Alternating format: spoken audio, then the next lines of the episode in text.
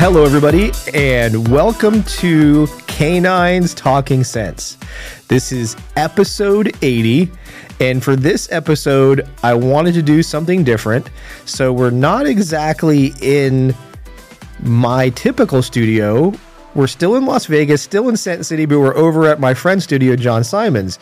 And on this episode, episode 80, which is the end of year four of the Canines Talking Sense podcast, I wanted to bring on somebody who you guys kind of know, but I feel deserves even more attention. And I know she loves that. But I wanted you guys to all get to know my manager and the person who really holds Ford Canine together, Natalie Morris. Natalie, welcome to Canines Talking Sense. Hi, thank you guys for having me, and hopefully we have a good 80th episode. Well, of course we will. I have you on here, so it should be just fine. So, you know, I guess first what I'll do, since I will give you time to kind of adjust to being on the podcast, um, we can kind of just do a year four in review in a sense.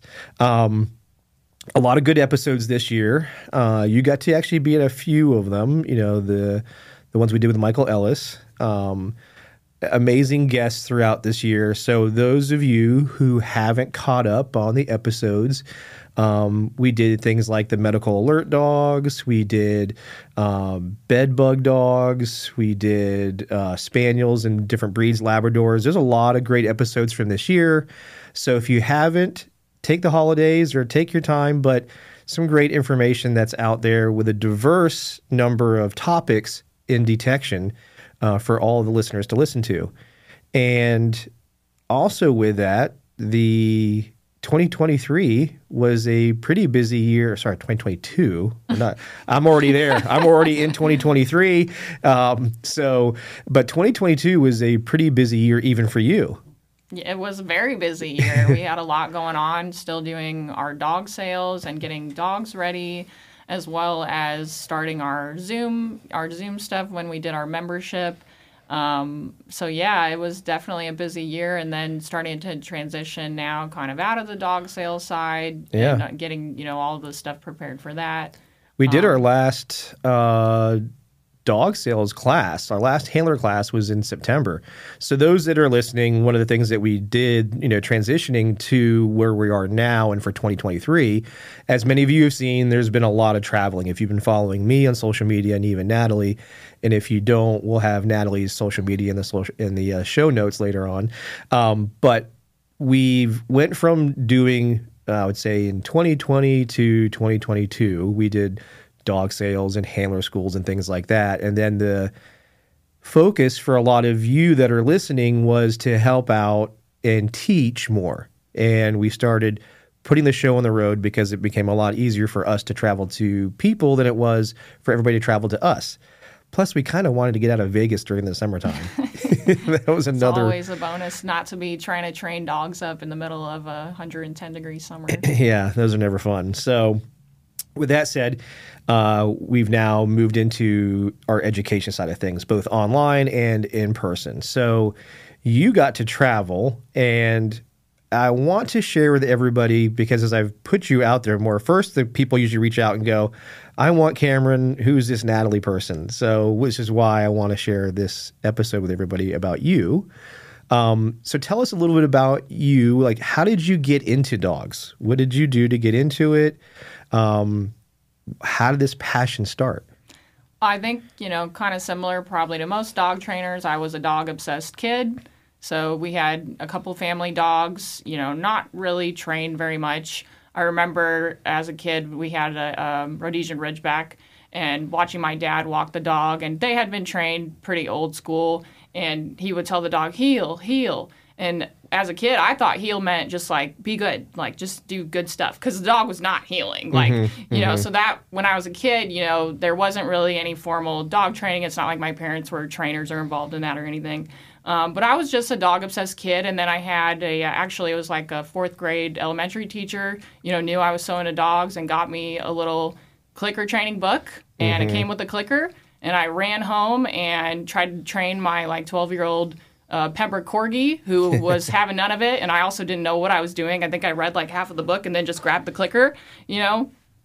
so, um, but that really started me like when I, you know, my next dog, I want to do this. I want to train it. I want to, you know, get really involved in this. So when I was 15, then we got kind of my first dog, which my dad was really kind of against getting a, you know, another dog for a long time because obviously with the older dogs, you know, they did all the care. We were too young to to be involved in that, and um, so we kind of between my mom and myself we kind of just forced his hand and like well we're getting this puppy so you know you're gonna have to deal with it. And uh, brought home coda little she's like a papillon mix. She's 15 lives with my parents now. Um, so she was like my first dog and i just went crazy training her trick mostly trick training um, you know so we did all sorts of obedience as well as just silly tricks a lot of stuff with props and i would enter her in all sorts of trick competitions around vegas You even did videos with her, right? Like, yeah, so I got I was the little little YouTuber. I had my flip my flip camera, and I would um, do all sorts of trick videos with her, and then uh, you know just upload it to YouTube. But I also entered quite a few like online whatever online contests for tricks I could find. I would enter them, and and we did okay. We won some cool stuff. My parents started going like, "Oh, this dog's kind of paying for itself. Like I kind of like this." So they got a little bit more into the dogs, I think, because of that. Um, my mom started a pet sitting business around that same time, so she got more into dogs. Um, so Coda, that was what, kind of my first dog to really learn on. Um, you know, I made a lot of mistakes with that first dog that I ended up learning from. A little bit of behavioral modification that I had to do with her, but nothing crazy. She was a relatively easy dog. And then I got kind of further pushed into learning about training and more behavioral uh, when I got my next dog, which was Tess, who is uh, she was like an Aussie, maybe like a backyard bred mini Aussie or something. But um, she had a lot of issues, and we initially took her on as like a foster, and then um, she just had so many issues. Like nobody's going to adopt this dog, or like this dog shouldn't go to anybody. This dog's crazy. So she, you know, started out pretty fearful, and then me not knowing anything, like, oh, I'm adopting this fearful dog. I'm going to make it feel so much better um, and not really realizing, you know, when you have a fearful dog like that, that can turn into a lot of other stuff. Sure. So she became really reactive, and um, I wouldn't say she was aggressive per se, but um, kind of a scary level of reactiveness. And she would nip people, no serious bites or anything like that. But that dog forced me, like, you better figure this out. My parents weren't going to pay for a trainer to come in and do all that stuff. So I had to figure it out. So I just started reading. I think one of my first, you know, behavioral books was just um, counter conditioning uh, with uh, Patricia McConnell. So I started doing a ton of counter conditioning with her, and you know, learning all these different behavioral methods. And then around that time, as I started progressing with her, and she was making a lot of progress, I started training um, more on a professional level. I, you know, I think I was 18 when I did my first dog training job and um, started doing a lot of you know pet clients. And so really the first half of my um, dog career was all behavioral cases as well as just you know pet obedience. I did group classes and a lot of puppy classes and stuff like that. So i did that for a number of years um, but i think also kind of in the same way that a lot of us find ourselves doing detection or service dogs or kind of these more specialized fields we realize that pet dog training is maybe not quite for us or you know I, I really give it up to the pet dog trainers. Like that is a hard Yeah. job Oh, because sure. i could train a dog all day. Like i could do that. You know i could do some of the behavioral mod or pet obedience. Like you, we can do that in our sleep. But to get compliance from owners Mm-hmm. and really create that level of buy-in that you need for them to see and make progress with their pet dogs that they don't care necessarily about the science. So every once in a while you get a really committed client that is interested in, you know, really learning kind of the full um, spectrum of their dog's behavior. But for the most part, they just want a dog that's going to do what they want it to do. Well, on, on that point, you have now seen that in the professional world too. Sure. You, you know, I mean, I think it kind of leaks over. People just want the dog to do the thing, and not everybody has the drive or the interest in learning the hows and whys of how to get there.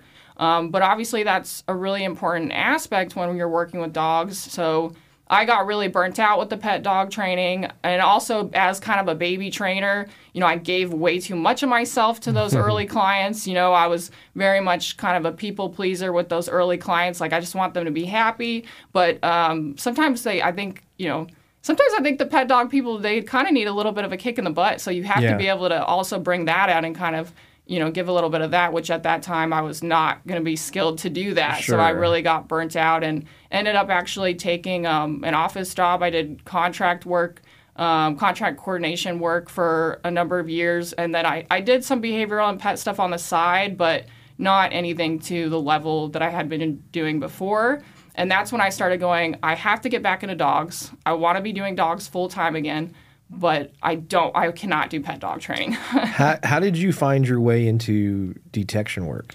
So around the time that I was making a lot of progress with Tess on the behavioral side, you know, I was always interested in sports. I dabbled in sports with Coda, like agility and stuff like that, but we never got super serious with it. Um, but when I had Tess and she started making progress, I really wanted something to do with her. So originally, I, I love competition obedience, so I trained her up for that. But I didn't feel super comfortable about things like group stays, which she was solid. She would hold her positions and stuff. But if a dog came up to us, I didn't want her scarring somebody's dog that broke their stay because she was going to like launch at it and, you know, scare it.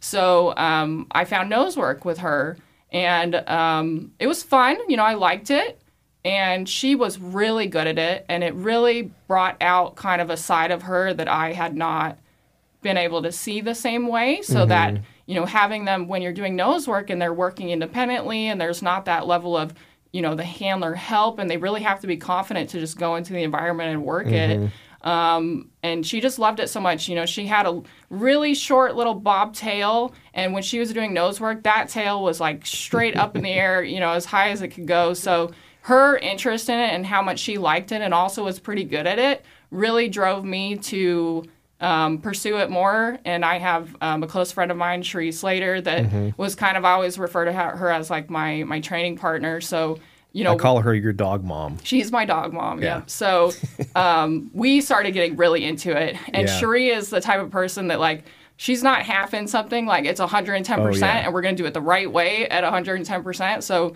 we got really into it together. And you know the way that we originally learned was similar to how a lot of people originally learned nose work, and this was you know 10, 11 years ago. So you know there wasn't a ton of there, you weren't out here. Yeah. There wasn't a lot of people to learn from. Um, so we just, as dog trainers, kind of figured stuff out ourselves. So we didn't like, we weren't a huge fan of the pairing. So right away we started looking at, you know, getting rid of that. Um, and we kind of jumped around methods. You know, we did some um, Ramsey stuff for a while. Mm-hmm. You know, we mm-hmm. did some Steve White. So we just started looking at anybody that was talking about nose work. Mm-hmm. What can we learn from them and what can we take and kind of tweak? And so, you know, those first couple dogs with us, Cherie had a couple dogs that we learned a lot on Ziva, her German Shepherd, and we would just try stuff with them and see what worked and what was successful. And we were clicker trainers, so, you know, we jumped on marker right away. So we did marker training pretty much from the beginning, um, but we were still feeding at source forever. Like Gus is actually my first dog that I never did feed at source with, you know, as my main. Um, And he as- has probably one of the best alerts you've ever had trained. they the all dog. had pretty solid alerts, but you know, um, You've done a lot of proofing with him and yeah, behavioral wise. Yeah. yeah, and Gus is just like compared to my previous dogs, like Gus is the dog that is like I'm ready to do all the things. Yeah. There was no behavioral stuff to figure out with him. You know, he was he's the perfect sport dog. But um yeah, so you know, I got really into a Tess and then working with, you know, Cherie's dogs and us just doing that for a number of years. So I really started, you know, my kind of my initial detection journey, you know, with Tess maybe, you know, 10, 11 years ago when I got into that and then, you know, just continued doing it. We were definitely much more training heavy than we were trial heavy. You know, I worked, you know, when I was doing my training jobs, I was always working on weekends, right? Yeah. You're always working with your pet clients on weekends when they're available. So uh, those early years, there was no trialing. You know, I mm-hmm, trained mm-hmm. nose work for a number of years before we even did like our level one, mm, just because of weekend availability. Um, so we were very training heavy versus trial, you know, trial heavy those early days, and actually even now, I guess, because Yeah. now I'm busy, um, you know, teaching people with you. But yeah, so that's kind of how I initially got into it, and then just you know started realizing I really wanted to get back into dogs. What could I do to be back into dogs full time that wasn't pet dog training?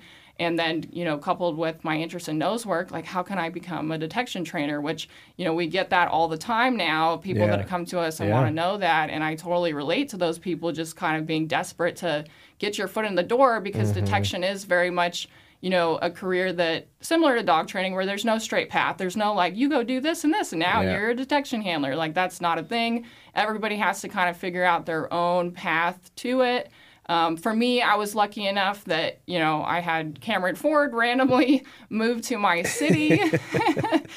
uh, right, I mean, pretty much right at the time I was starting to get really serious about like You were even How am I applying. gonna do this? Yeah, Yeah. you were applying to our friend Justin Rigney. You put a request to intern out there. Where else did you? Um? Justin was really the first one, and Okay. then and then when I was kind of realizing, okay, that's not going to work, I started looking at you know different handling schools that I could Yeah. go to, and oh, I'm going to do this security job for two years in this other state so I can get experience to go do this other job. You know, I had all sorts of ideas of how I was going to break into it, um, and then that's when you kind of came on the scene. But at that point, I was pretty much like.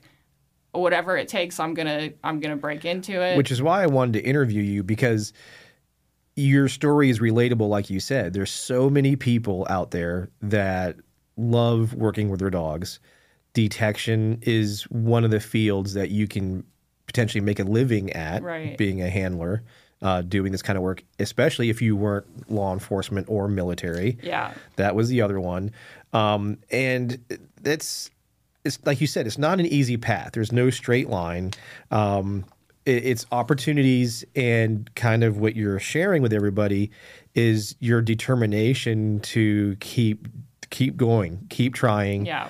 Um, there, there was, I mean, like you said, fate stepped in, and I end up moving to town that you lived in, and you know, I'll share the story uh, how I found you.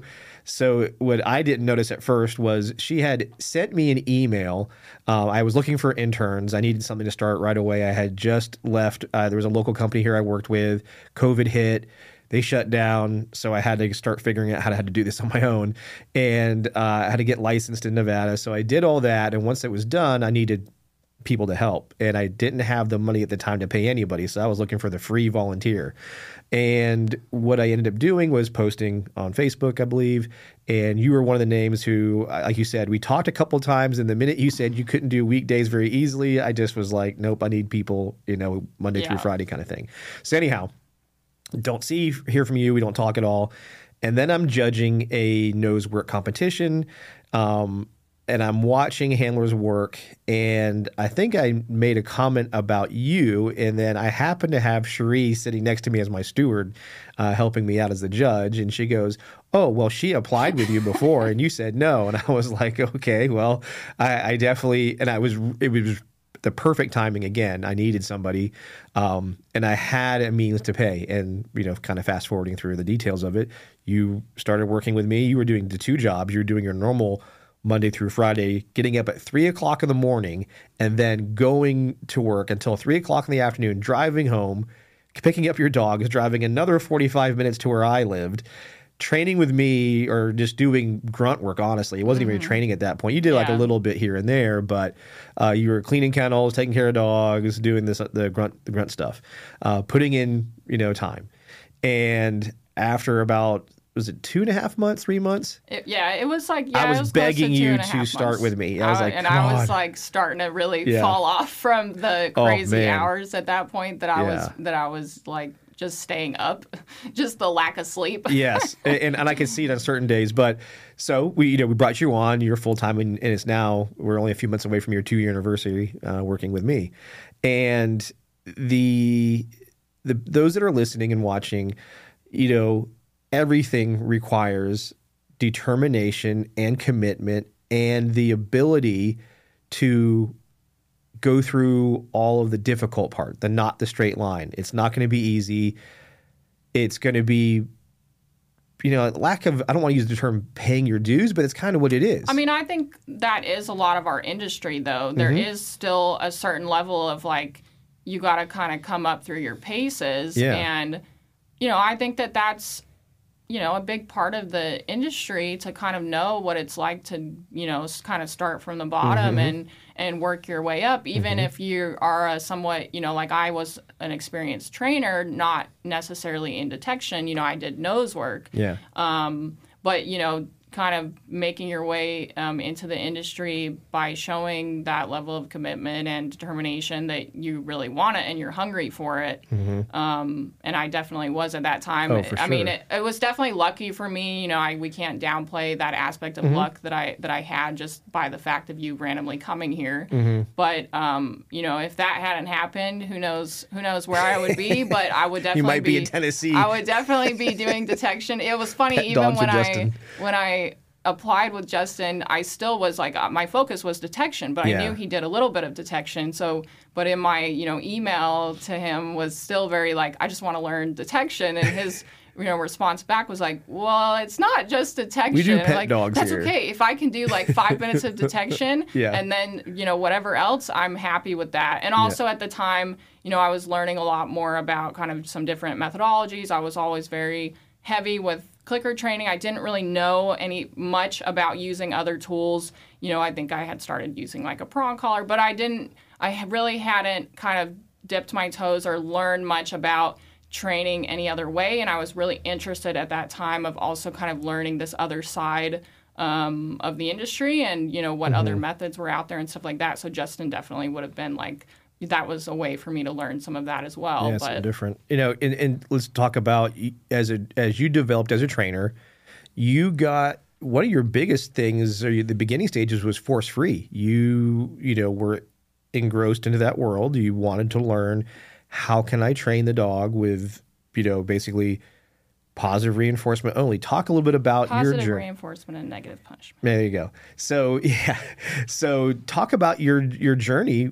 Uh, You know, as you learned that side, and you know, just you don't have to go like into detail, but just you know the pros and cons, what you went through as a trainer. I mean, you know, I think it's kind of normal as a trainer that you go, you know, you start with kind of what you're introduced to. So, like I said, I got that clicker training Mm-hmm. book. That was it. It was it was clicker training, and I really, um, I still believe in all those methods that I use, and I still believe to be a well-rounded trainer, you really need to understand those methods. Um, and I I do think that there's a big kind of side of the behavioral modification world that we can really benefit from. You know, I did like I you know Tess went from really a problem dog to my demo dog. I used her with other reactive clients and she was she was an angel. Now she was special. She had we had a really strong connection. Um, but you know, I definitely attribute a lot of my early behavioral modification stuff that was all force free, um, if you want to use that word. You know, it was it was all um, kind of letting the dog learn how to control the environment or build good associations, that kind of thing. Um, and that was huge for her. So I'm still really big on on utilizing those Yeah. methods. Um, but I think that it's also good as a trainer, whether you're for or against different methods, to understand fully how they work um, and how they're applied and the perspective of other trainers and not, you know, we're big with detection that, you know, our way is one way, not necessarily the only way. Yep. And I think that applies kind of across the board with dog training, that there's a lot of different ways to kind of come at an issue and everybody comes to it with their own perspective. Correct. So I'm very happy for the foundation that I had and how committed I was to those methods initially because it taught me so much and I still use a lot of those things today even Sure. within our you know within our puppy raising Mm-hmm. and within working with our own dogs um, but definitely kind of coming around where I wasn't so rigid Yeah. that like I can't even hear it you know Yeah, yeah. like um, it kind of cracks me up. Some of the trainers that I look up to and we talk to today that are such big influences as far as detection, but just in general go.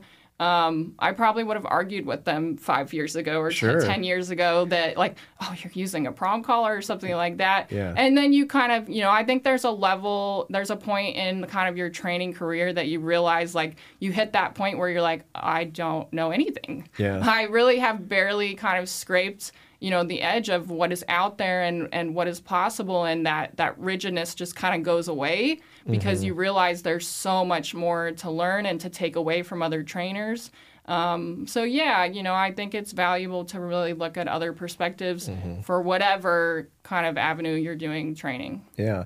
The uh, another thing that you know you can I, I want people to hear from you. What are the influences? What were the trainers for you that you let's say you started off admiring and following and what do you who do you like to follow and who do you like to learn from today? Um, you know, early on, I was definitely a big uh, Patricia McConnell fan. I did a lot of that, so I was a lot of Grisha Stewart stuff. Mm-hmm. Um, you know, Sara Brueske obviously is a it was a huge one for the you know for the force free stuff and like her clicker mechanics are you know it's amazing. Yeah. So you know those were some of my early day ones. Um, you know, like I said, we did the the Ramsey kind of stuff when we were learning our our detection.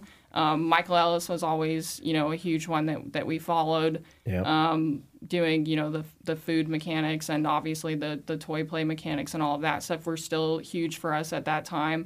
And I think too he was probably kind of one of the trainers that you could look at and when I was so rigid on that force free side to kind of look at and go his dogs are really happy and his Yeah. dogs look really under you know they really understand what's going on and that kind of starts to you know make you shift a little bit as far as that rigidness um, so yeah i mean some of my a lot of my influences i would say are are kind of the same. Um, definitely i've learned kind of more um, trainers that are a huge influence now like pat nolan Yeah, I was just you know say, some yeah. of our you know some of the ones that we work with specifically in detection. Obviously when you came on the scene you know that was a huge um, kind of shift we could finally feel comfortable to not pay at source and i kind of laugh with my students like i show i have a lot of video with Tess and some of the earlier stuff and um, most of it is the same i'm still using a marker Yeah. but i always have to go back and i'm feeding at the dog not necessarily because I thought that that's what you needed, but just like that's how we did it. So Yeah. no thought to kind of change that. But um, yeah, it's pretty cool now to be able to actually kind of work with some of those people that have influenced me um, early on, and and also just to you know to learn new stuff. Yeah, it's always a journey, and you're never you never stop learning. Yeah. You know, it's always something different that you can, and we evolve, and that's the biggest thing I always want listeners and, and viewers to understand is we're constantly evolving. I mean, I evolved. I've been doing it now almost thirty years, and I have evolved a lot in that time. And I've evolved more in the past 10 years than I did the previous 20. Mm-hmm. And that was kind of me challenging myself that there's, I can do better than what I'm doing. And it's some of the message that I try to share to people in my seminars and people that attend those things is okay, you're comfortable doing what you're doing. You know that system well. How about this? And whatever that this is, whatever my opportunity is to show them or let them discuss something different, uh, I want to challenge them to get out of that comfort zone and grow. And it's not an easy thing. I think you've seen me do it with the cop world more frequently. Um, I also do the sport world too. The sport world gets plenty of that from me as well. The the human coaching side of the equation. Yeah, sometimes the human coaching comes from you to coach me uh, to how to interact um, because I can get a little passionate about some of the subject matter. Pa- passionate. That's a good. That's a It's a good. good word, right? Um, but you know, is, is to grow, and Yeah. we we are always going to grow, and it's it's been fun to watch you as a trainer come on to the scene. Um, to develop what the skills that you have developed, even in the short period of time I've known you, um, what what is something that you know, like you said, you had your detection dog experience in the sport world first. What are some takeaways now that you've been doing it for a couple years uh, with a good crossover of professionals to sport? What have been some of the biggest takeaways you've seen now that you've had this opportunity to see both sides of the detection dog world? Um, you know, it's interesting. I remember coming to your house when I was just interning, and I, it was like one of the maybe like the first week, and you had a bunch of cops there. And I, I pull up, and there's all these canine cop cars, and I was like, oh my God, I'm going to get to watch the professionals. This is amazing.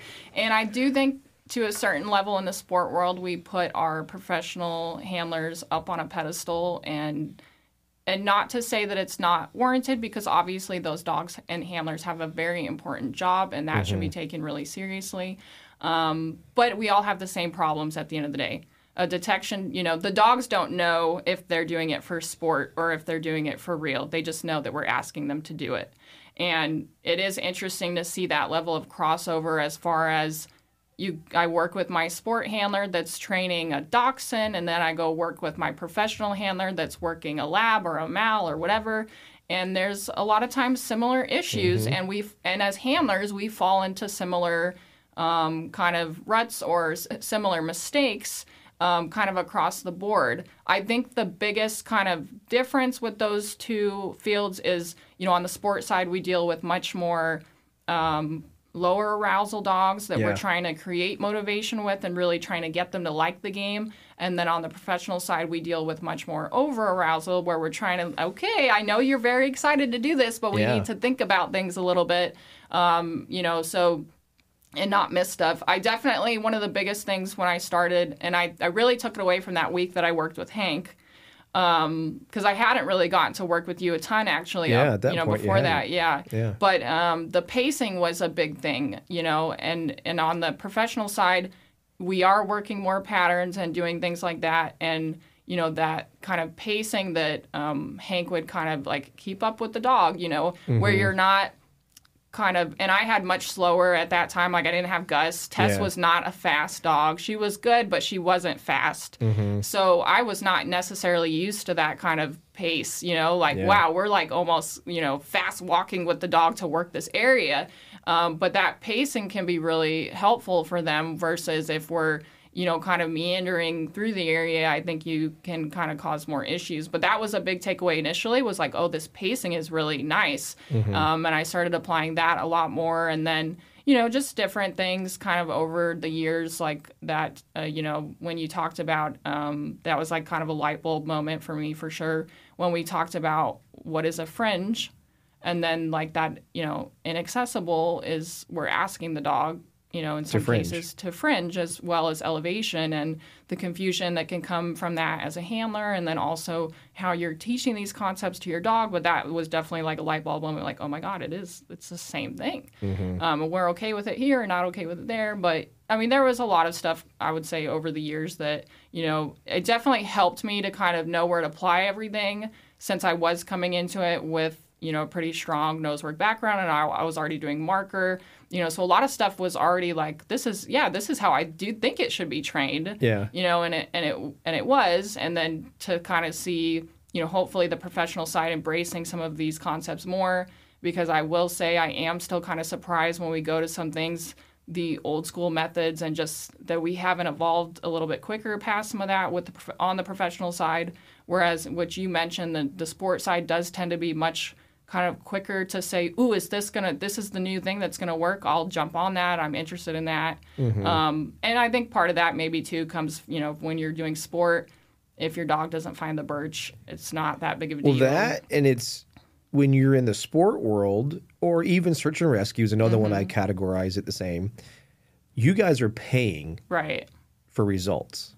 And on the professional side, they get paid to show up to training. right Whether training works out or it doesn't work out, it, it's not the skin in the game is not the same. right There's different motivators on both sides, but I think in now doing this and, and traveling enough and seeing, you know, people's point of views and, and what their goals are, those that pay or put their money into it kind of like, okay, I want results. Now, the catch 22 to that ends up being is chasing the brass ring, like you said earlier, is trying to find uh, the thing that's working. And before you know it, you've tried four things, and your dog is struggling now because of the confusion. So it's normal. I, I did it, you know, obviously my background issue was the bite work side of the world and did detection too. But, um, you know, as trainers came on the scene, I would follow that trainer's method. And um, my poor dogs, thank God, dogs are so forgiving Mm-hmm. yeah of they us really are and can handle the constant different things we throw at them.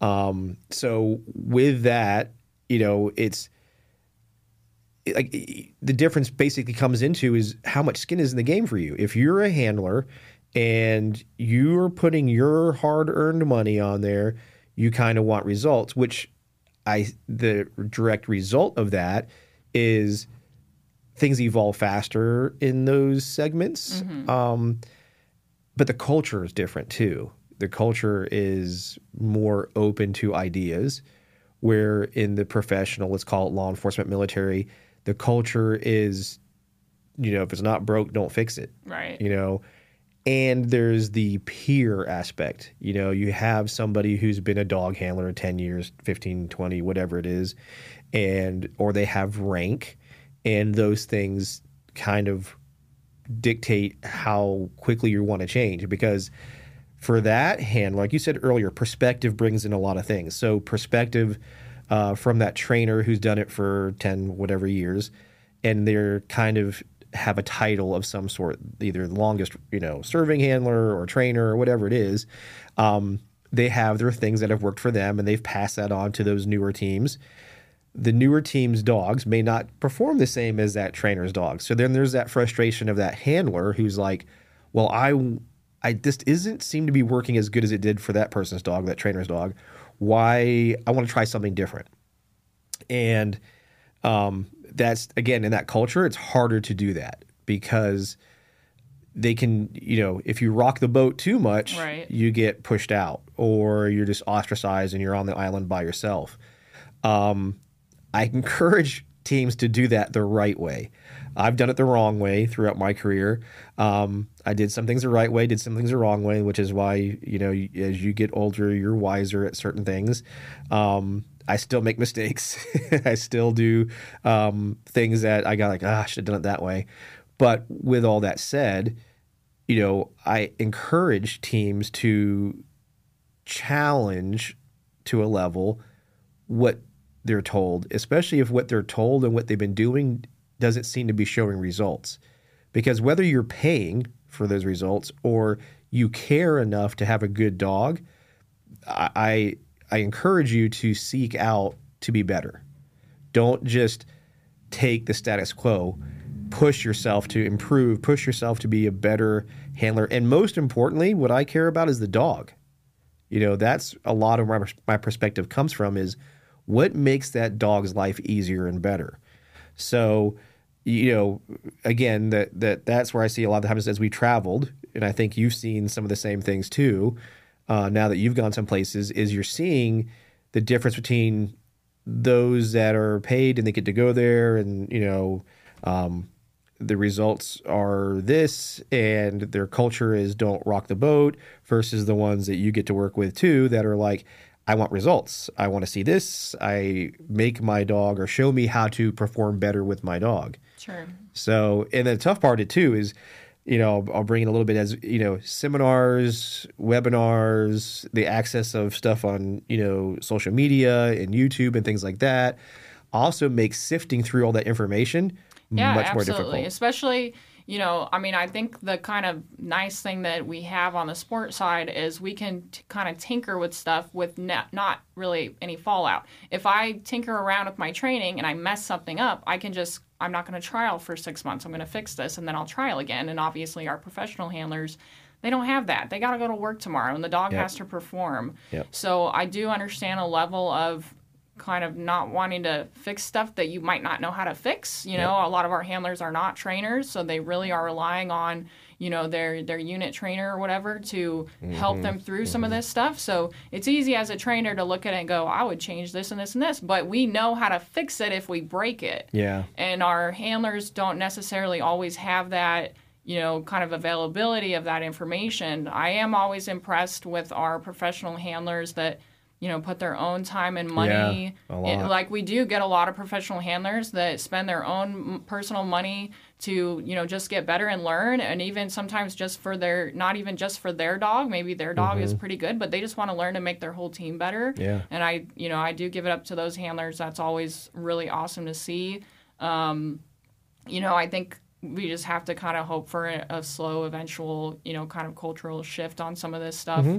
that we're more open to, you know, really seeing what works for the dog and what and it's sense. changed a lot too. I mean, it, it Yeah. is. We we are seeing some really Uh-huh. good shifts for sure. And of course, people like us want it faster, Right. like anything else. Uh, you know, whether you're a dog handler who wants results quickly, or us who, as as an industry, want to see uh, people progress and change faster. It, it's it's normal. We we the biggest quality of dog trainers that we're supposed to have is patience, but it's the one thing that we lack a lot of times.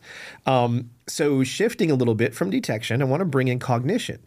So cognition was new when you were first with me. Like you had seen some stuff, but you really got engrossed into cognition and you are like the main one that goes out now and teaches the cognition classes and seminars and instructor classes for the business um, talk about what you, you know the journey of cognition what you took away and how it's relatable to not you know people label it detection related right now a lot of times because it's us doing it and we're a detection dog business. But again from your background as a dog trainer talk about you know how things have you know what cognition did to you.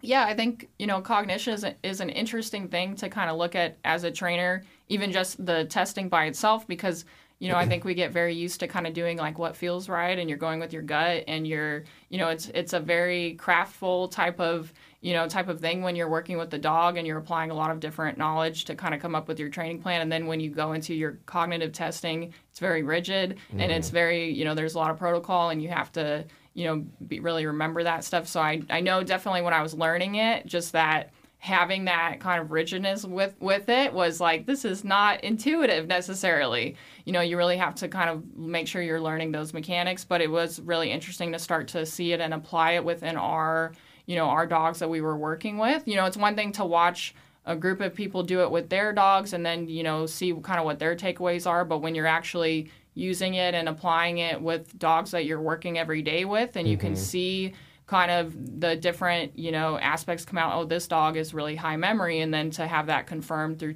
through actual testing mm-hmm. um, the arou- the arousal aspect is probably the number one thing that I take away when we do our cognitive tests on dogs like it's nice to know obviously what their um, you know what their different inference levels and stuff like that are is but at the end of the day you are gonna you're gonna kind of work that dog in front of you so if it needs more sessions you know you're gonna take that time and maybe that means it's a little bit lower inference whatever. But the arousal aspects you know when we see that particularly through our memory with distraction can be really interesting as far as how that arousal actually affects the dog's ability to um, to remember things, mm-hmm. and then also kind of applying it to how the dog is able to learn. Um, and sometimes it's surprising the dogs that are typically in, you know, constantly in high arousal, and you would think like, you know, just as a general, high arousal means they're not going to learn well. And some of our dogs learn really well when they're mm-hmm. in high mm-hmm. arousal, mm-hmm. and that can really shift, you know, how you set up your sessions, but also how you kind of view that arousal level. So maybe it's not necessarily this huge hindrance that I thought it was, you know, or obviously in other aspects we might go, that arousal is a problem. Mm-hmm. Um, you know, and obviously for us on the selection side, it's it's nice to be have something that we can really kind of look at as a as a more structured way of evaluating dogs versus just kind of tinkering with them and saying, "Oh, I, you know, I like I how like, it plays with the toy." Yeah, exactly. To have something a little more concrete to say, "This is how this dog learns, and these are the the methods that this dog uses." Um, and, and, you know, it's really fun to watch different people uh, throughout all. You know, a lot of our sport handlers are not just detect. You know, they're not just nose work people. Mm-hmm. They're doing obedience and they're doing agility and they're doing all of these other sports. Um, and I think sometimes because we are that detection business, you know, people are looking at it and going like, "Oh, my dog didn't do as good on this one as they should to be a detection dog." But like, all don't you also ask your dog to do agility three times a month? You know, mm-hmm. and in agility, you might really want the dog that is extra collaborative with you. Like I always tell people, you know, I did um, our distracting pointing cue with Gus and we have training that kind of comes into that. So mm-hmm. Gus will fail that. You know, if we were looking at it purely from a detection standpoint, six out of six times he's going to go where I tell him to, mm-hmm. and that's valuable information for me as a nose work handler. Um, but it also shows me, you know, kind of where my obedience is at. So if I wasn't doing nose work and I was just doing obedience, I would love that, right? So we have to kind of look at it with what is our, you know, what is the application we're asking the dog to do, um, but yeah, it's been interesting to learn more about the cognition and um, really start to see it kind of applied with our dogs and also how people are applying it, you know, once they learn it from us um, with their dogs and kind of the takeaways. Um, and just the problem solving, just watching the testing and watching the dogs actually kind of come up with their different methods of like i'm going to try it this way and you can really see the dog kind of thinking it through as mm-hmm. they go mm-hmm. through that testing so yeah it's it's been fun what has been something that you've seen now that you've traveled and done cognitive testing on hundreds of dogs in different regions of the United States and different people, different backgrounds. What is something that stands out that you see people take away from after they go through this with you? I would say a big one would be how much influence they have over the dog, you know, and when we're working with detection people, you know, just to be so cognizant of how much they actually are, how much information the dog is really paying attention to them for. Um, you know, and we can see it as we go through the tests, and then we, you know, we have our kind of our last inference test where it gets much harder because now there's no information, mm-hmm. and kind of the drop off from the dog's performance in some cases with that because of that kind of lack of um, information. So, you know, I think a lot of people are either like, oh, thank God my dog doesn't only listen to me, or they're kind of surprised that, you know, either through training or just that relationship aspect, the dog is really keyed into them and, and how we might need to adjust that um, to be more successful within our detection or more aware of our own potential kind of cueing. Mm-hmm. Yeah, it's it's been, you know, I did it for years, and then I've passed the torch to you, and you've been going around doing a lot of cognition now. But there was one thing that you did that I never did, and it's a segment that people really have been interested in. It's a logistics issue most times, but yeah. puppy cognition. Talk about puppy cognition and what you've learned from that, and we'll get into you what you've been doing the past few years too, which is raising multiple different puppies and different breeds and training them in detection. But let's start with puppy cognition.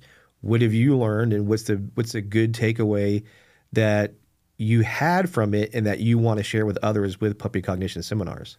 Yeah, I mean the puppy cognition, you know, is uh, kind of our, our tricky one, like you said, with logistics, because we are since we're booking so far in advance, we like everything has to kind of go according to plan in order for one of those to kind of work out. But we had our um, our puppy cognition uh, last year with a handful of puppies that we were raising.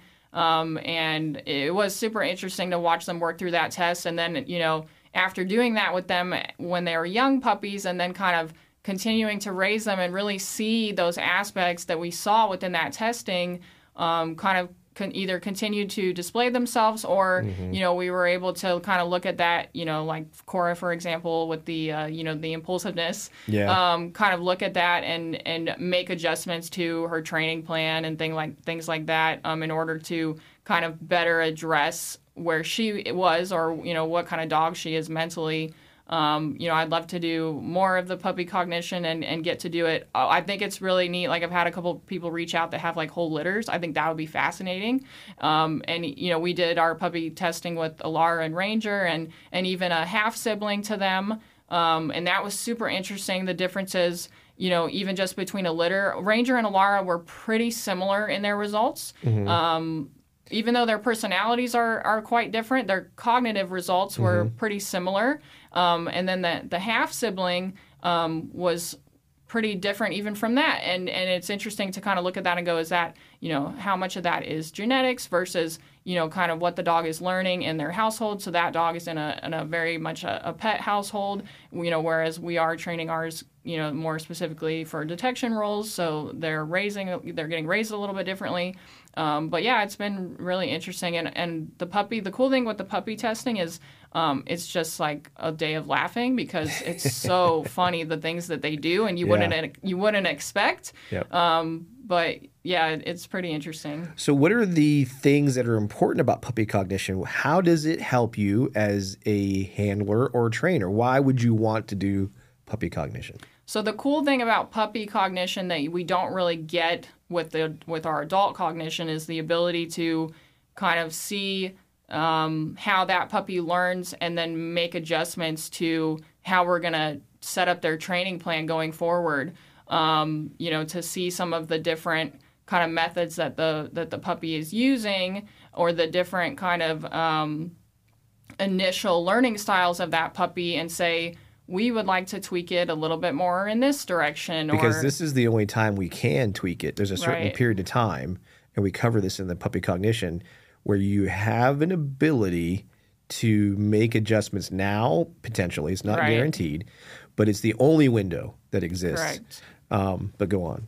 Yeah, so you know, I think that that's something really valuable within the puppy cognition that we don't get to kind of explore with the adult dogs is that ability to to make those tweaks in their training plan and and also, you know, there's just a huge benefit to having all of that information before we go into all of their, you know, uh, initial nose work or you know odor work um, to like kind of already know before we even do you know our first session with odor or searching or anything to already know this puppy is extremely high memory or this mm-hmm. puppy is very visual mm-hmm. you know to have that information you know to kind of take with us through their entire training process you know as opposed to kind of catching them as an adult or you know testing them as we've already started their training to have that information from day one is is really helpful yeah and that's where I look at where many that are interested in it, especially the breeders or programs that have a puppy raising aspect to it, that's where it's really beneficial. Again, the logistics is the hard part. Right. Is uh, we have to have puppies to do a puppy cognition class, and mixing that need or when there's puppies available to when we're, we're available, available yeah. is the other part of that. Um, but you do have uh, I know you'll be doing one more than likely in Australia in August. Um, I know they've been reaching out to you here and there, and again, it comes up to availability, puppies right. and or you. Um, but yeah, so those that are watching and listening, Natalie is our cognition person, does a lot of it. I still do it from time to time. Um, but what I really love about you getting out there and doing it is, you know, you have that diverse background from pet training to the sport side of things, to the force free side of the world, to like how to communicate this to people to do, you know, what the takeaways are cognitively, how they can be applied to obedience, how they can be applied to the things. You know, I come at it a little bit more uh, focused in the sense of, I'm using it from the professional world. Um, that's how it started for me was testing it on you know the Navy SEAL dogs and police canines and things like that. And what I look for um, and, and, obviously, the two of us doing it helps spread that further. But uh, and I'm hoping Sara Brueske gets into it more now. Her and I have talked, and that'll help get that going out there further. So that's the cognition spot uh, that I wanted to kind of hit for their listeners and um, keep that going. We get asked a lot, and, I'll let you answer this because they ask me all the time.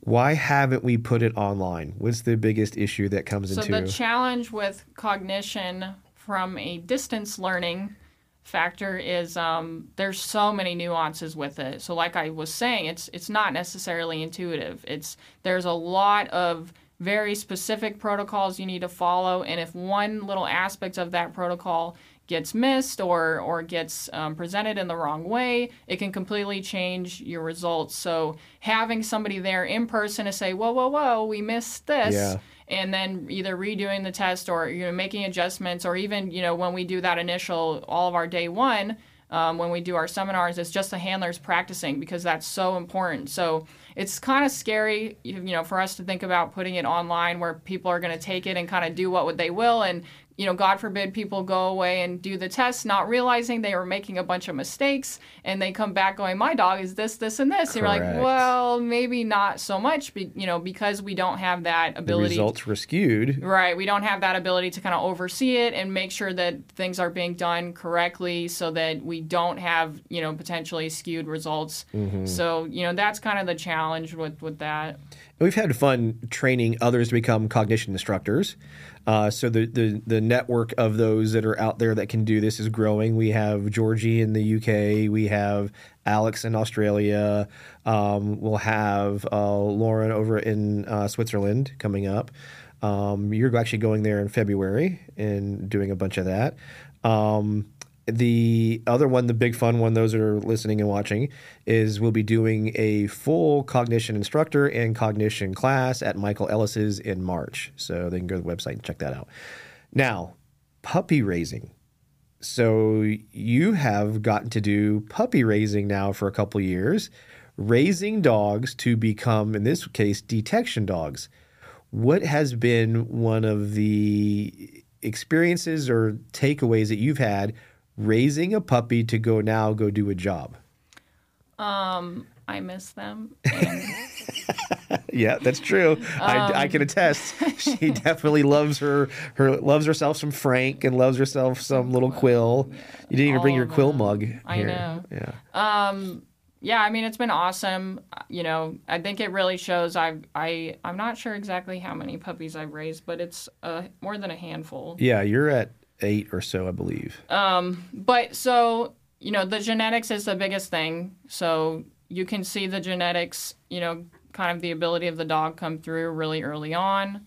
And I definitely think to a degree they kind of have what we need as far as working ability, or they don't. But we can do a lot, obviously, to build what they have to make it as, as good as possible so that when they go off to their handler, you know, they are, we have, you know, kind of sent them away with, you know, a 100% um, kind of chance to display their best self and to really um, be a great handler or be a great team member, you know, with their handler.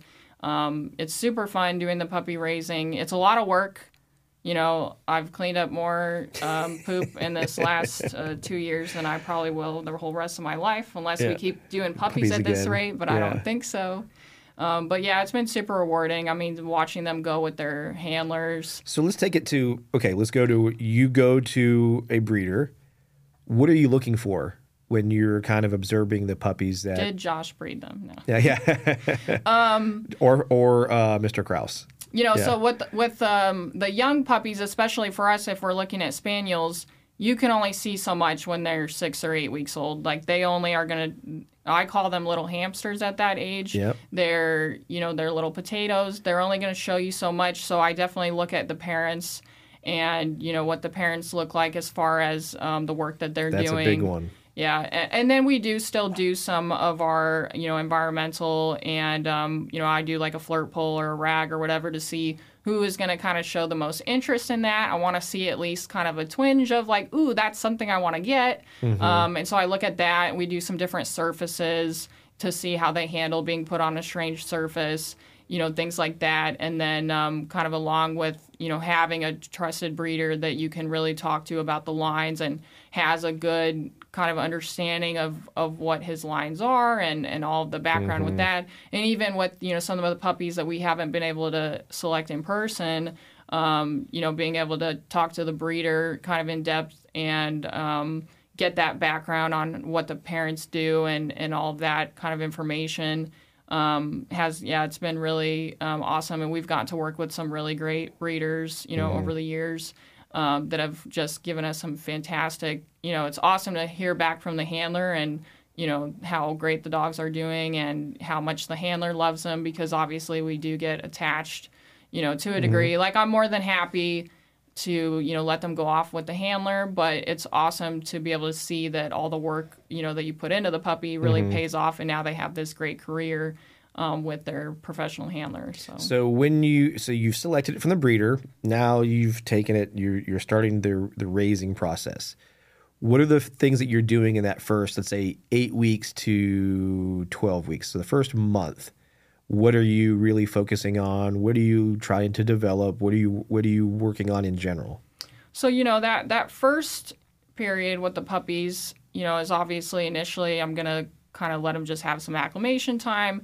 I want them to be puppies, and you know, all of the things that kind of go into any good puppy raising for whatever you know venue you're looking at is going to be the same for detection. So I want to be able to have good socialization and make sure they're comfortable going into different environments. You know, not necessarily just things to do with detection, but things that are going to produce a well-rounded dog that is confident, you know, in their life.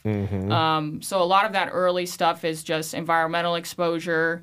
Um, you know, different sounds, different sights. Uh, we do a lot of toy development early on um, to really kind of harness, you know, the drives that they do already have naturally. I like to try to do a little bit of um, retrieve stuff, so they, you know, maybe have a retrieve to hand later on, or a good, just good cooperative play type skills.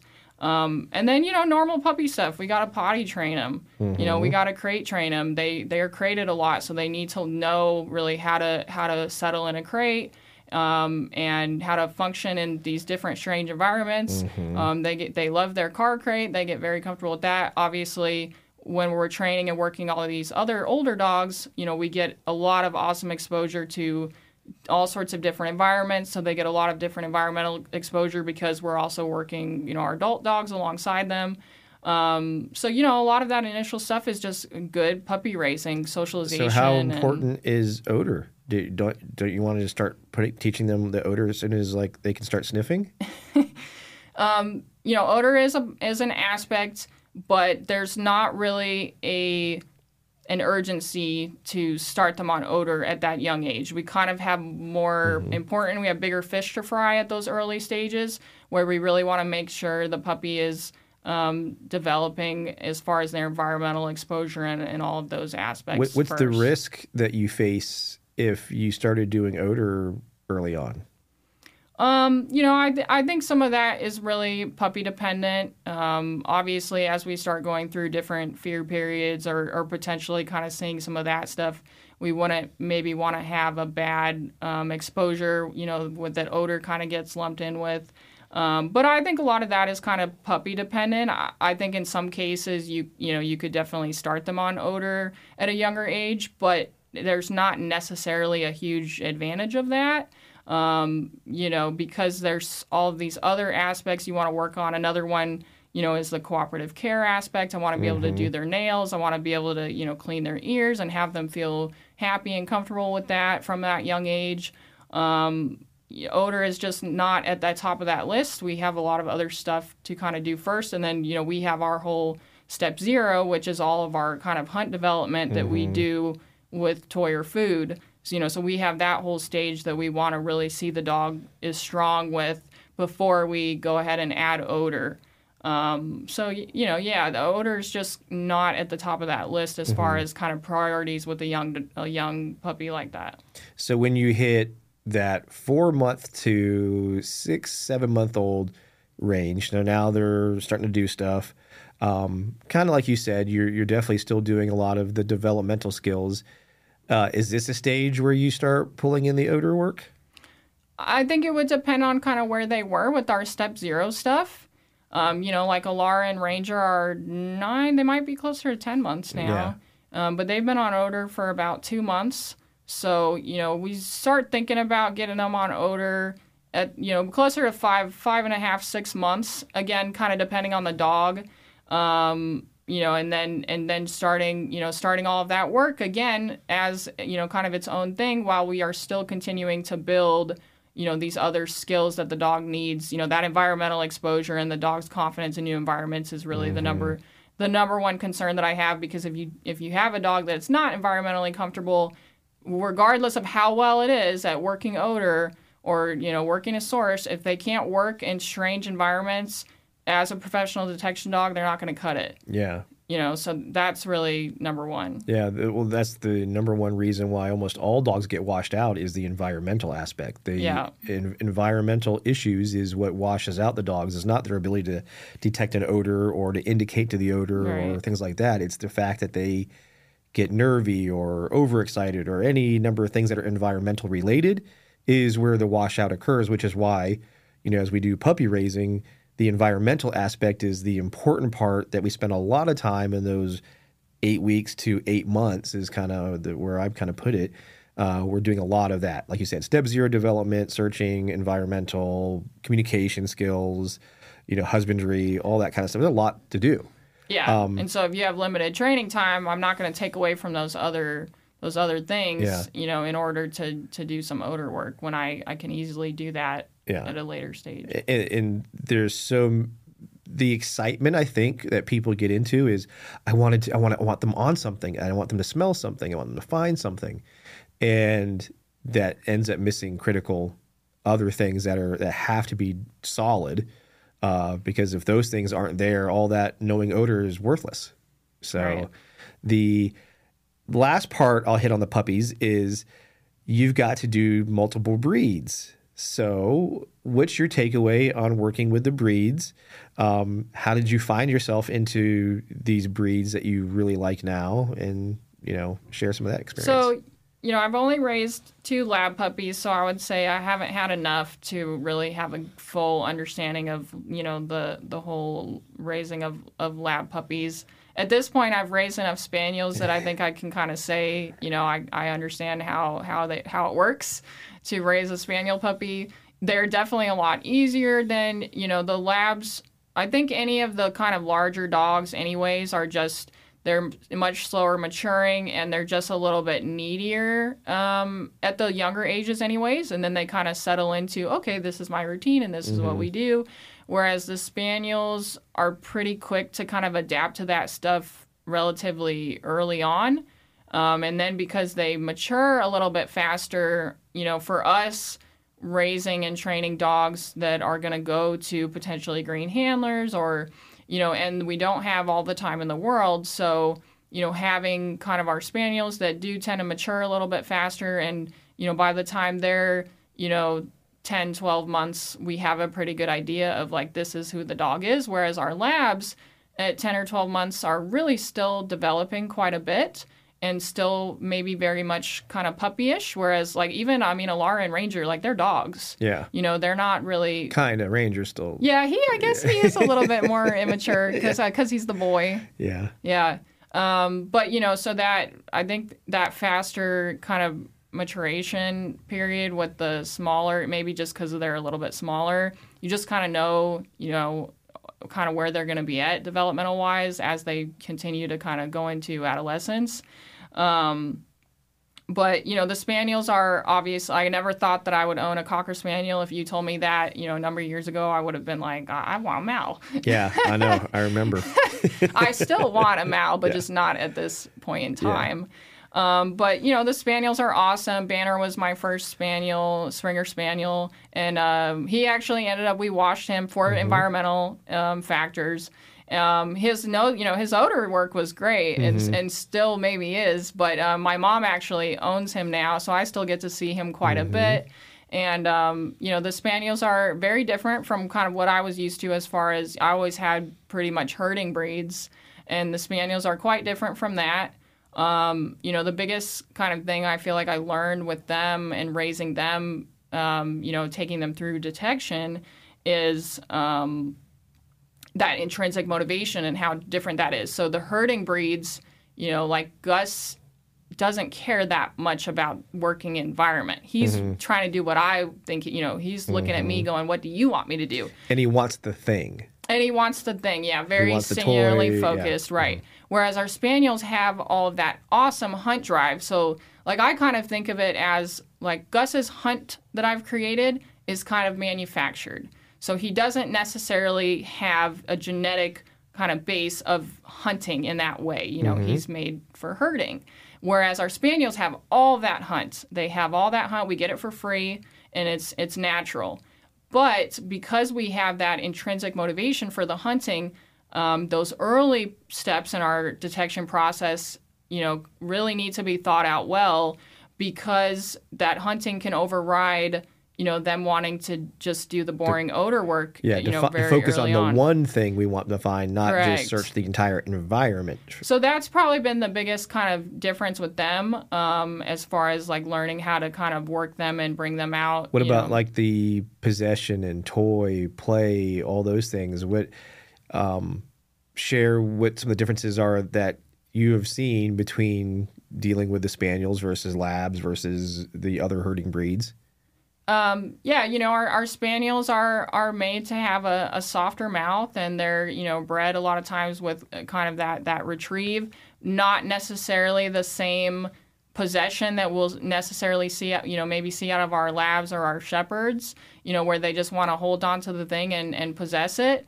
Um, you know, and I think it's interesting with the spaniels because we have purposely developed some of that um, and and it does work to a point. They do develop much more possessiveness mm-hmm, than mm-hmm. they would, you know, with somebody that was using them for hunting. Like Josh, you know, will say he's horrified when we show yeah. those tugging videos because like they shouldn't do that, right? Yeah. yeah. Um, but you know, you definitely we can cultivate a degree of that, but their their toy focus is not necessarily to the same degree that their focus on the hunt is.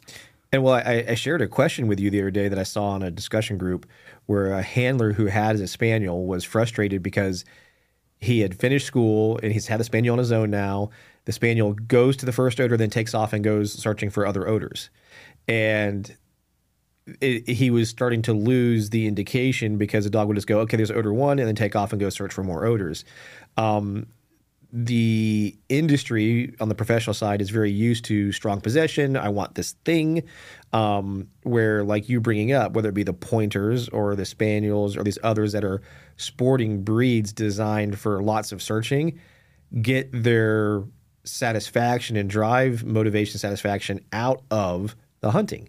And that looks very different because they will go to an odor, they'll do the thing that you want to, but talk a bit about the importance of training that and get them to understand that versus, like you said, that intrinsic rewarding satisfaction that comes from I just want to hunt.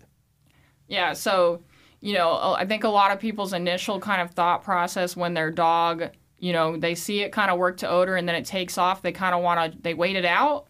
And I think with our spaniels, we can't do that. So with some of our other breeds, there's not that intrinsic motivation necessarily to just work the environment. But with our spaniels, if we let that become rehearsed, and that's okay, I can I'll let you know when I'm ready to tell you about it. I'm going to work this whole space first.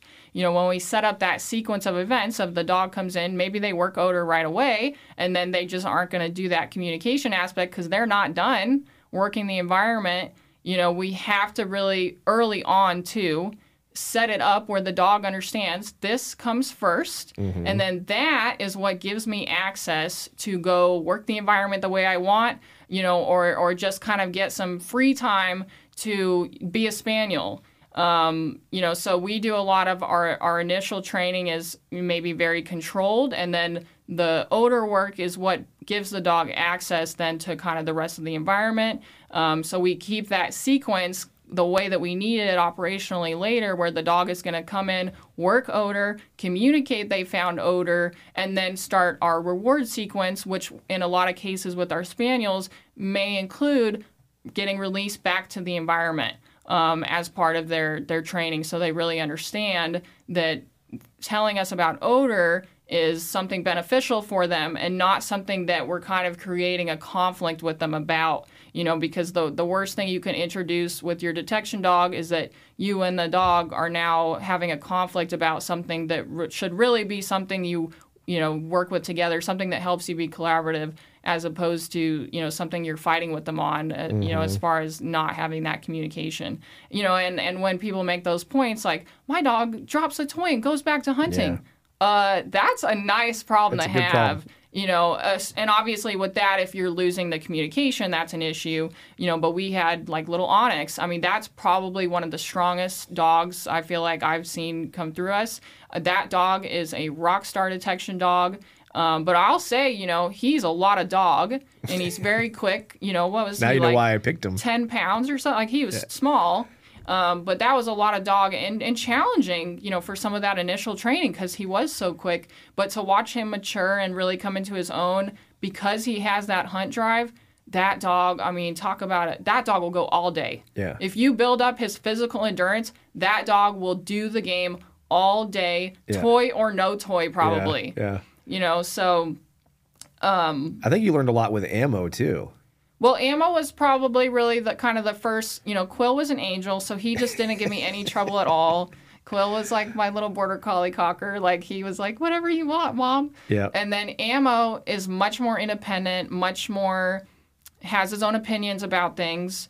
Um, so with Ammo, we really saw like he, you know, we he had a ton of hunt drive. You could see all the hunt drive, and you'd be like, oh, he just doesn't want to do the thing. You know, he doesn't want to do the the baby stuff. He just wants to go work the environment. So you could see where he's going to be an awesome detection dog when we teach him what the thing is yeah. that we want him to go find because we had that hunt. But getting to that stage where we could say, "This is the thing. You got to go find it out here yeah. and tell me about it." You know, was a challenge, and that's where we really started to learn with those types of dogs that aspect of controlling the environment early on and and kind of creating that sequence where the odor was the thing that gave them access to the mm-hmm. other stuff um, was huge and you could see when when he got that when that clicked for him that oh it's this and then that okay mm-hmm. got it mm-hmm. you know and then like you've worked with him now yeah. as you you know as he's progressed that now we have all that benefit of the hunt drive without the conflict mm-hmm. absolutely so in total now you've been doing all this for 12 years or so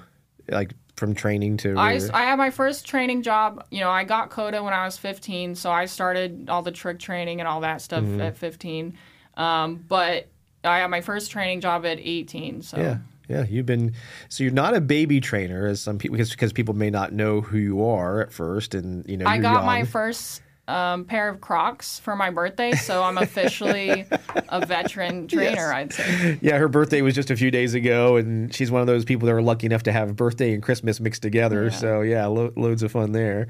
Um, well, thank you for taking you know the opportunity to talk to me. I know these kind of things are always your comfortable thing, but yet you are the face of our online stuff. You you know many times when people are reaching out um, for a lot of one-on-ones now are going to you, whether it be online. Um, so those that have been watching and listening, I hope you guys get to see more of Natalie through by attending some of our seminars.